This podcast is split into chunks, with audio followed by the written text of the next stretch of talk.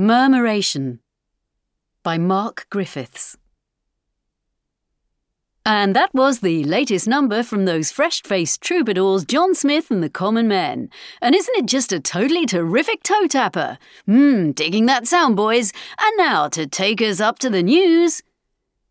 Sarah Jane Smith clicked off her tiny transistor radio, slipped the device into her overcoat pocket, and slumped back into the creaky deck chair glowering. A long, shuddering sigh escaped her lips. The air inside the dilapidated shed was calm and musty, the restful hush broken only by the distant tinkle of birdsong. But her blood was still frothing with rage. Crocus Pinker. Just thinking of her classmate's name made Sarah groan with frustration and annoyance. Crocus Pinker was the leader of a gaggle of girls in Sarah's year. They patrolled the corridors of Caterham School like vultures, alert for the smallest oddity.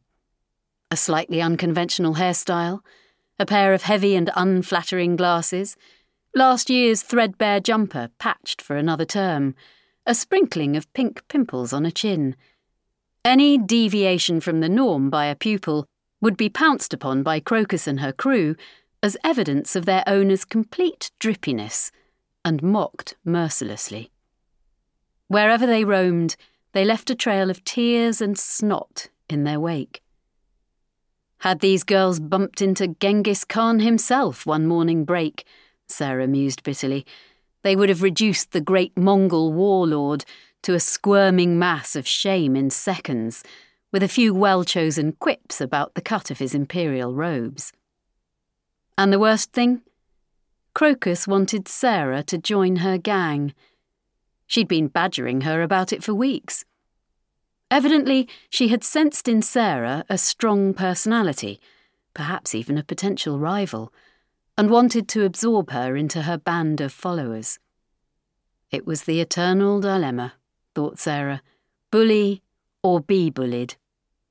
She knew it would be wrong to hook up with Crocus and her mob, and yet, she had to admit, there was something darkly thrilling about the idea. Those girls had style. And they had power. Or at least were as near to power as 14 year old schoolchildren ever came. They swept along the hallways like a tightly drilled army unit in pigtails and sandals, unstoppable, laughing. Crocus could be superbly witty in the cruel ways she put people down. Once, to Sarah's horror, she asked Kitty Browning if she could borrow her best dress because her parents were planning a garden party and needed a marquee. But surely the most sensible, the safest course of action for Sarah was to join her gang. Wasn't it? Sarah let out another groan. She was mightily sick of this dilemma which was why in recent days she had taken to sneaking out of the school grounds at lunchtime and holing up alone in this derelict shed about half a mile away on a disused allotment.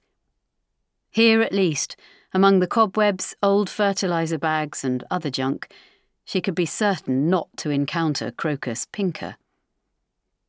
Absently, she nibbled at her thumbnail and stared blankly out through the shed's cracked and filthy window. What to do? What to do? What to do? Suddenly, there was a noise. It was a distant electric throbbing, like the juddering of some vast motor. Sarah listened, her thin brows furrowed as the sound rose and fell unsteadily in pitch. Humming. Chittering. It was like nothing on earth. The sound grew louder, and a shadow, deep and impenetrable, moved across the window of the shed, briefly blotting out the grey November light. Heartbeat quickening, Sarah hauled herself from the deck chair and peered uncertainly through the grimy window. A huge flock, no, a cloud of starlings was buzzing and thrashing through the air above the allotment a vast black mass, like a gigantic ink stain on the white page of the overcast sky, the flock swooped and dipped over the scrubby grass, its shape constantly changing. The air overflowed with the birds' sharp cries, and whizzed and hissed with the beating of uncountable pairs of wings. Sarah watched, transfixed. All thoughts of Crocus and her gang swept from her mind. It was one of the most beautiful things she had ever laid eyes on.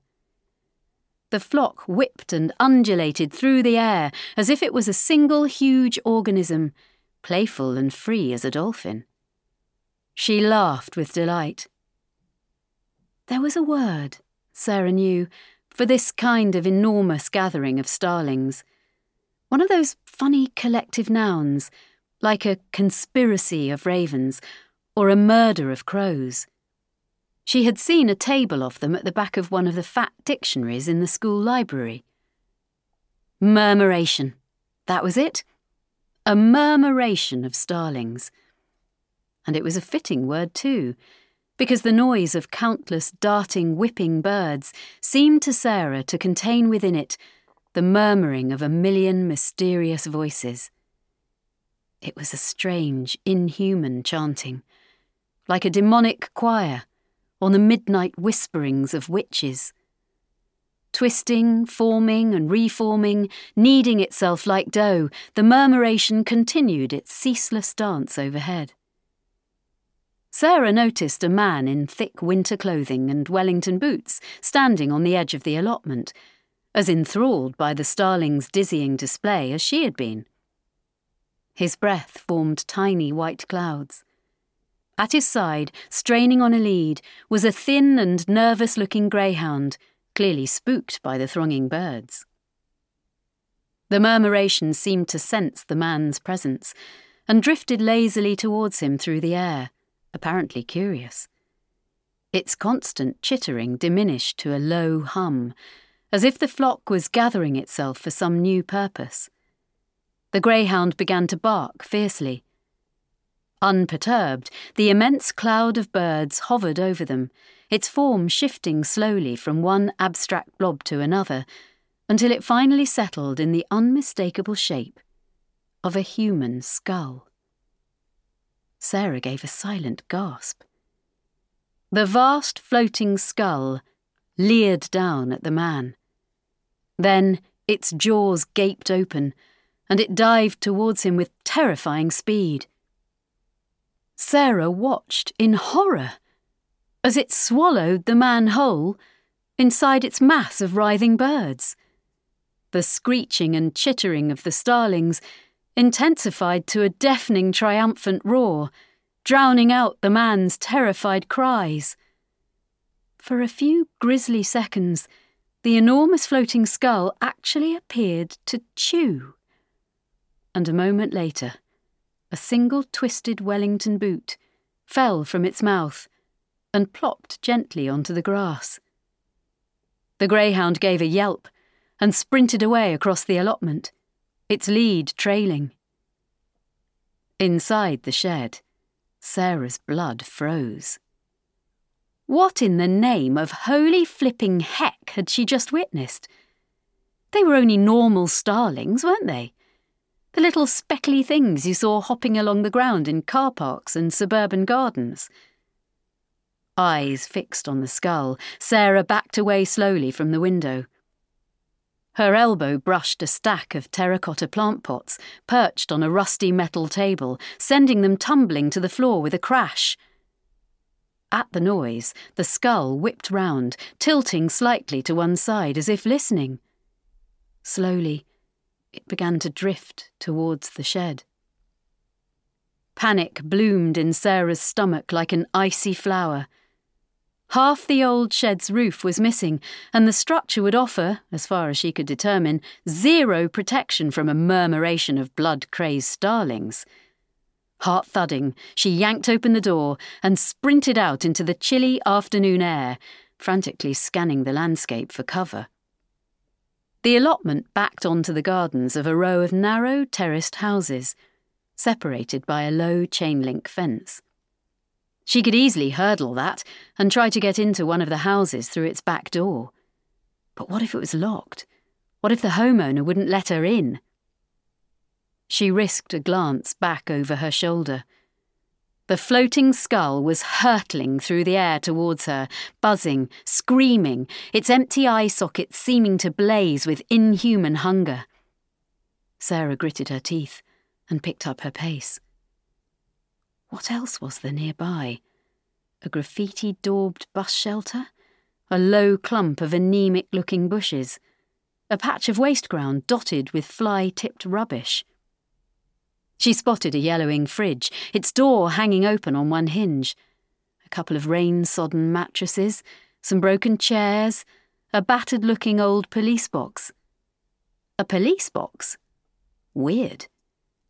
With its reassuring blue solidity, the police box stood out from its drab surroundings. Funny that she'd never noticed it before on any of her outings to the shed. Must be a new arrival, she thought. Would its doors be open? They had better be, or she was toast. The noise of the murmuration was almost deafening now. Sarah was half convinced she could feel the skull's hot breath on the back of her neck. Arms outstretched, she vaulted over the smelly mattresses and jammed the heels of both hands against the doors of the police box. They opened easily, with a friendly creak. Pulse hammering in her head, she raced inside, spun on her heel, and slammed the doors shut, resting her forehead against the frosted glass window set into one of the doors. Outside, she heard the murmuration roaring in frustration, the thousands of seething, screeching starlings surging around the wooden box, cheated of their prey. Breathing heavily, Sarah turned slowly around. Her nose wrinkled and a look of utter confusion spread across her face. She should have been standing in a dingy wooden kiosk, barely five feet square. Instead, she found herself in a gleaming white room with circular patterned walls. It was a space impossibly, insanely big to fit inside an ordinary police box.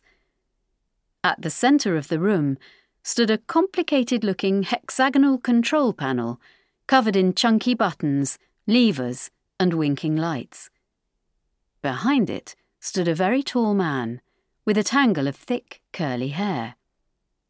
He wore a tweed coat, and an extremely long, multicoloured scarf was wound around his neck. In fact, so preposterously long was this scarf, thought Sarah, that it would have made just as much sense to say that it was wearing him. The man looked up. He appeared surprised to see her, but not displeased. Hello, Sarah Jane. Then he smiled. It was like the sun coming out.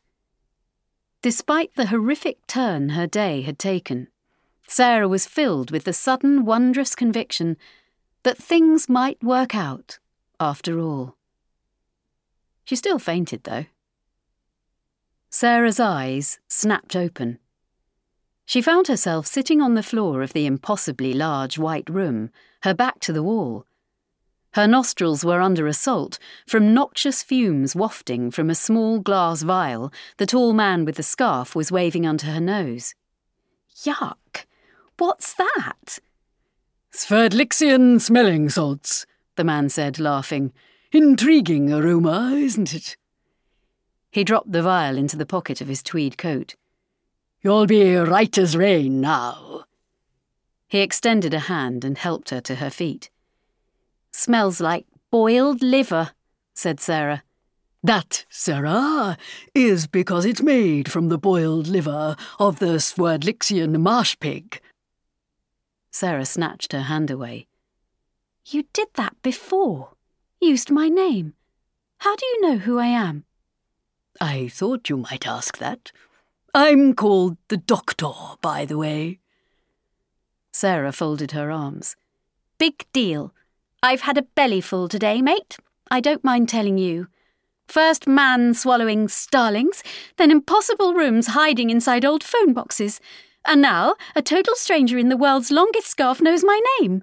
What's going on? Did I fall asleep in double mass this morning? The doctor rubbed his chin. Let's see if I can't offer some explanation, shall we?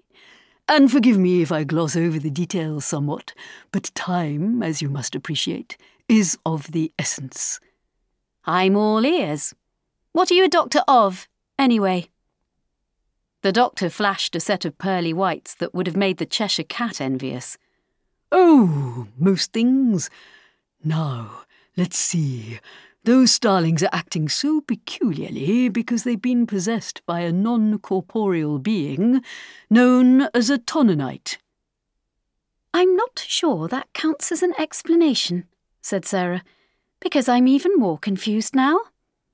The doctor chuckled. The Tononite is a creature from another dimension. What?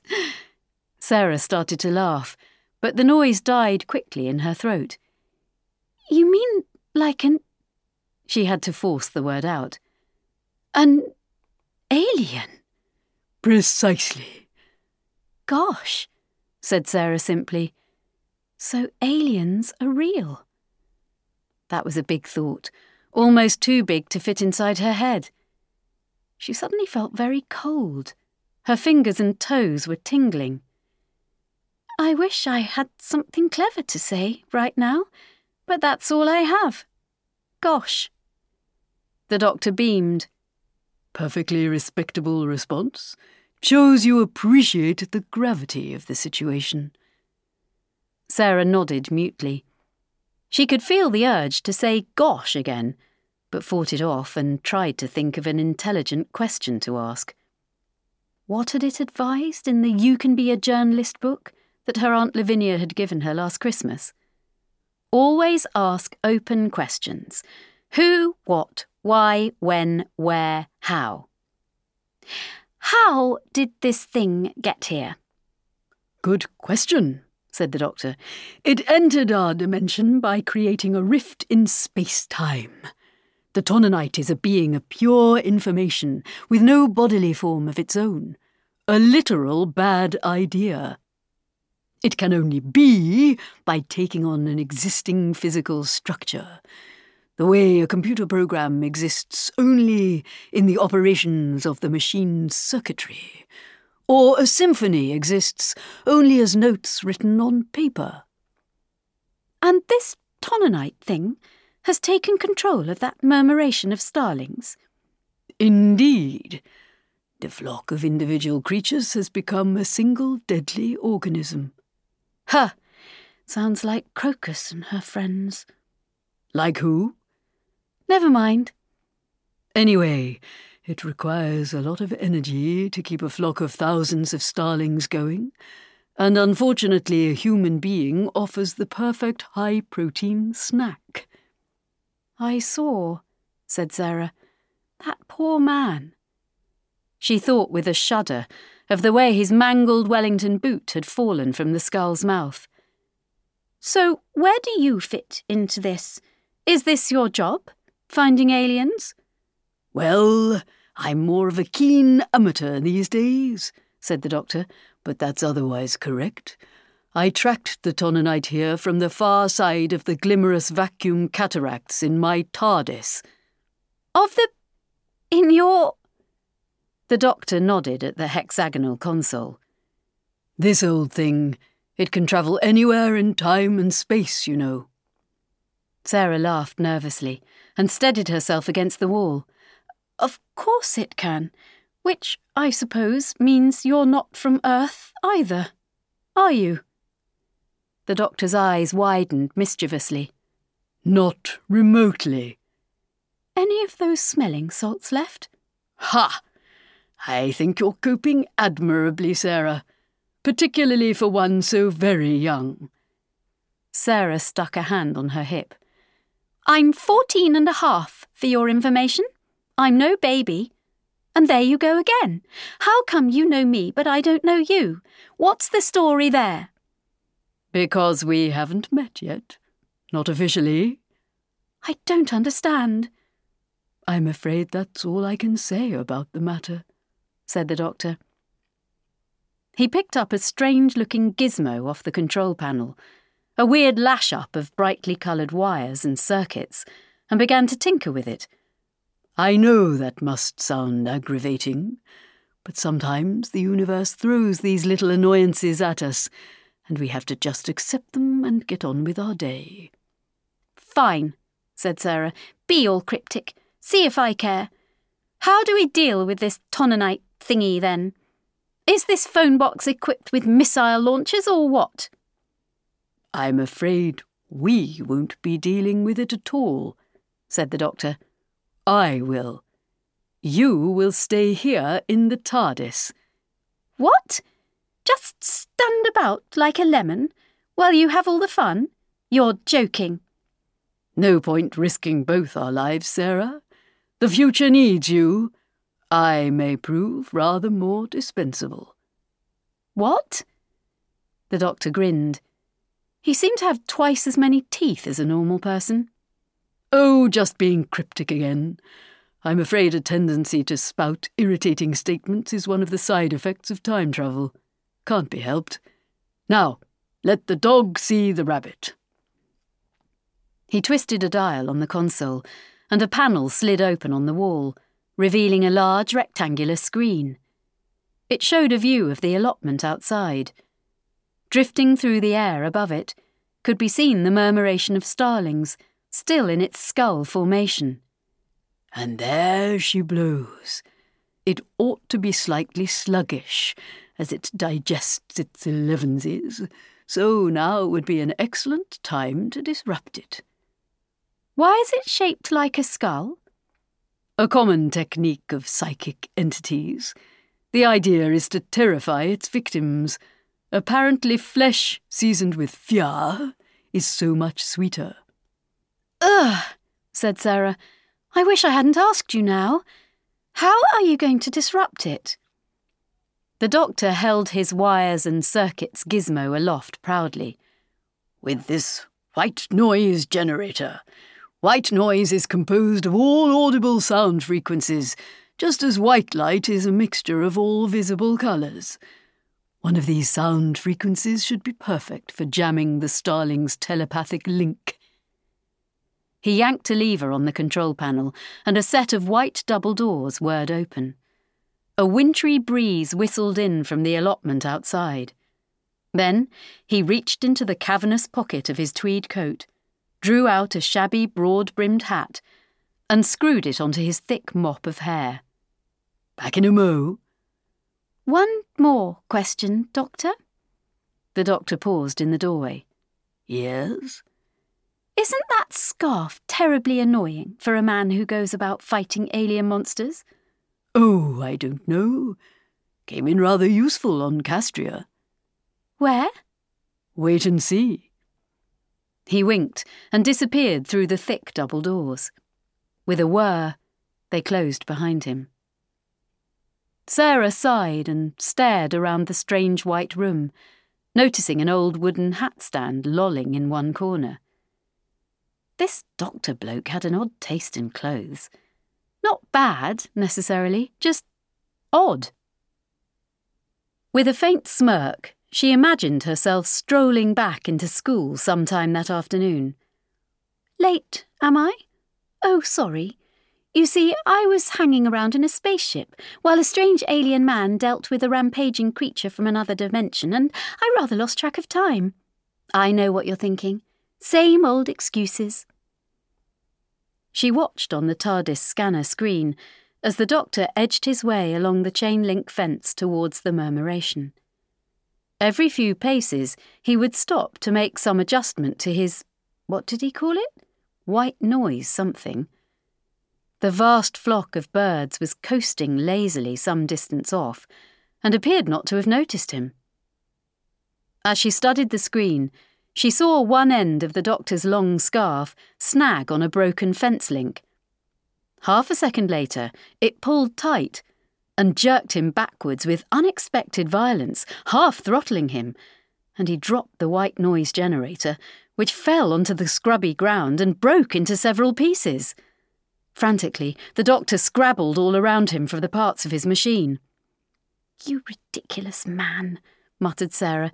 You're going to get yourself killed. She turned to the console. Which control had operated the double doors? She tried a few knobs and switches at random, praying the TARDIS didn't have a self destruct function, until with a loud whir of motors, the double doors swung open. Doctor!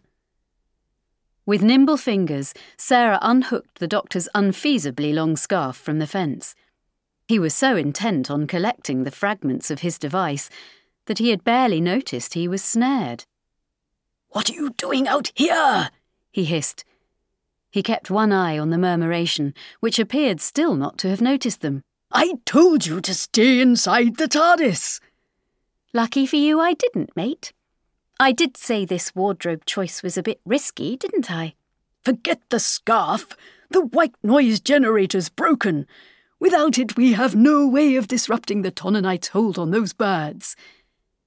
It just occurred to me, said Sarah.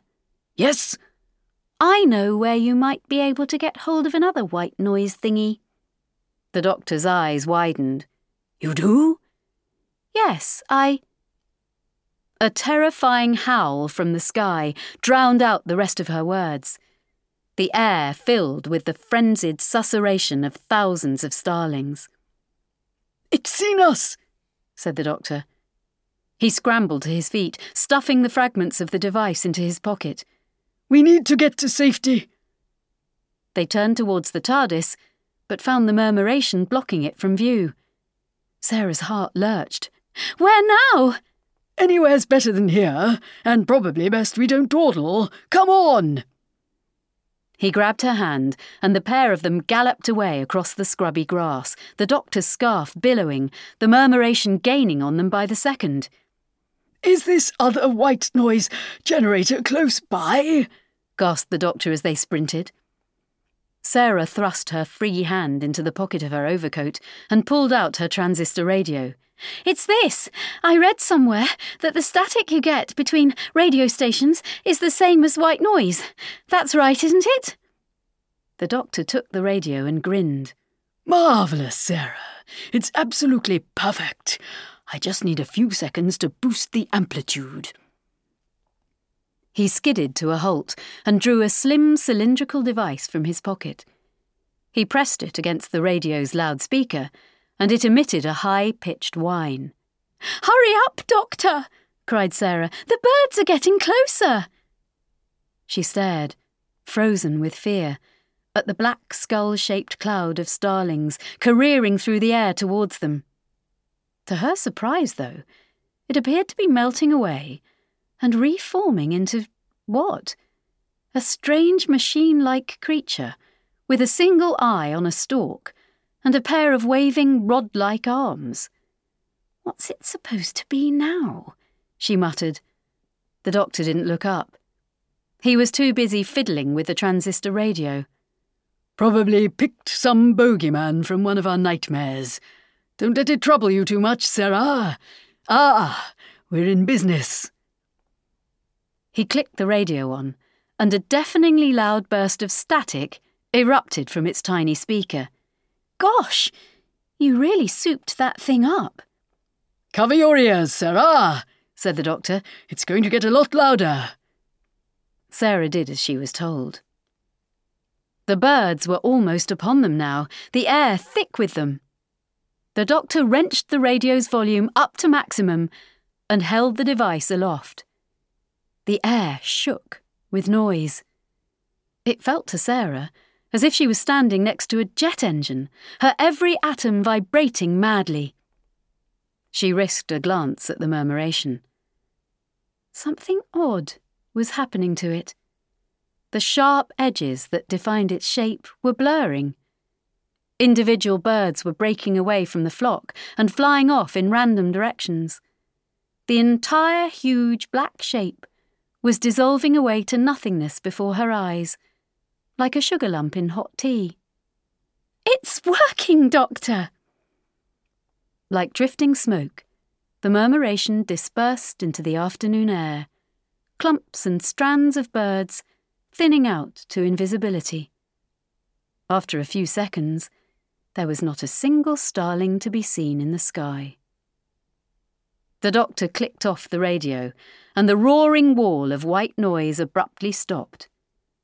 Sarah removed her hands from her ears. The silence was almost overwhelming. You did it! We did it, Sarah. If it wasn't for you, I'd be starling food. He handed her back the radio. Come on. They set off for the TARDIS.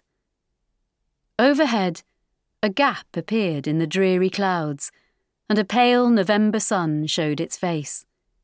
Somewhere, a single robin trilled. Walking beside the doctor felt somehow very right and comfortable to Sarah. Despite having only just met him, she'd sensed an instant connection with this traveller in space and time. It was all very companionable. So, what's become of the bodiless beastie? The Tononite? Gone, said the doctor. They're rather flighty creatures.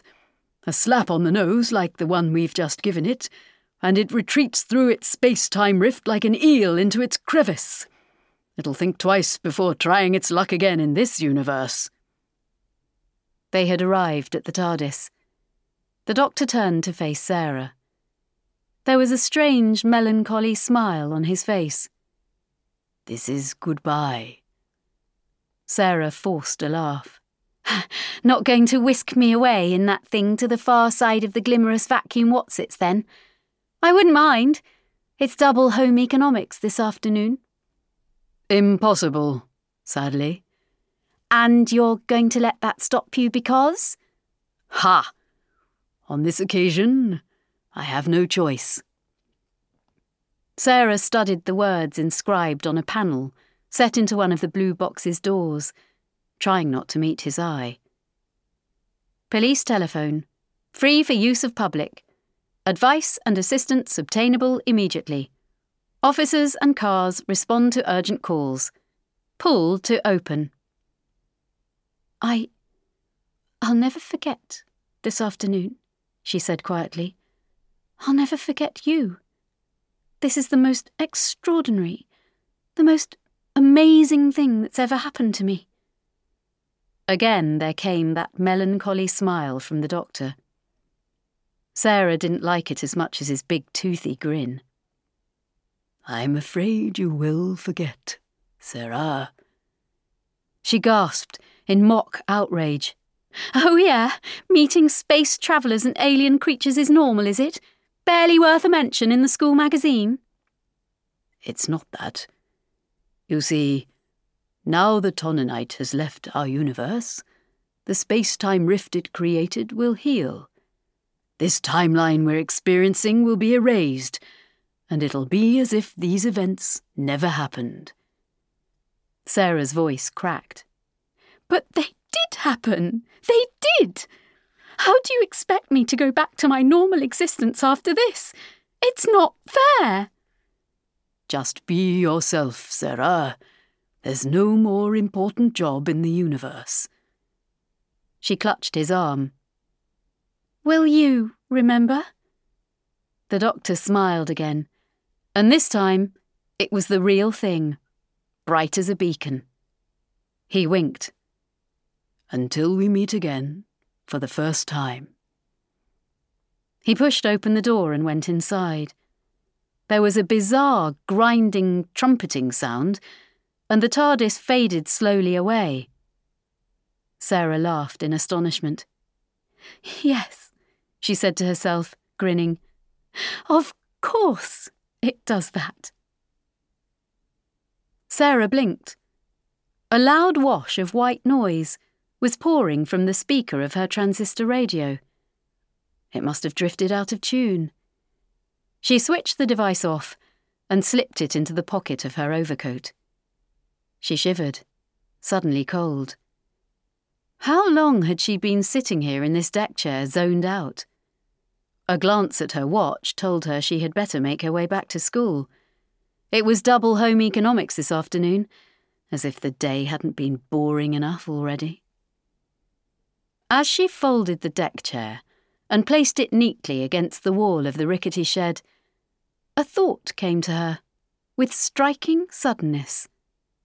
It was the clear and overpowering conviction that Crocus Pinker could go and jump in a lake.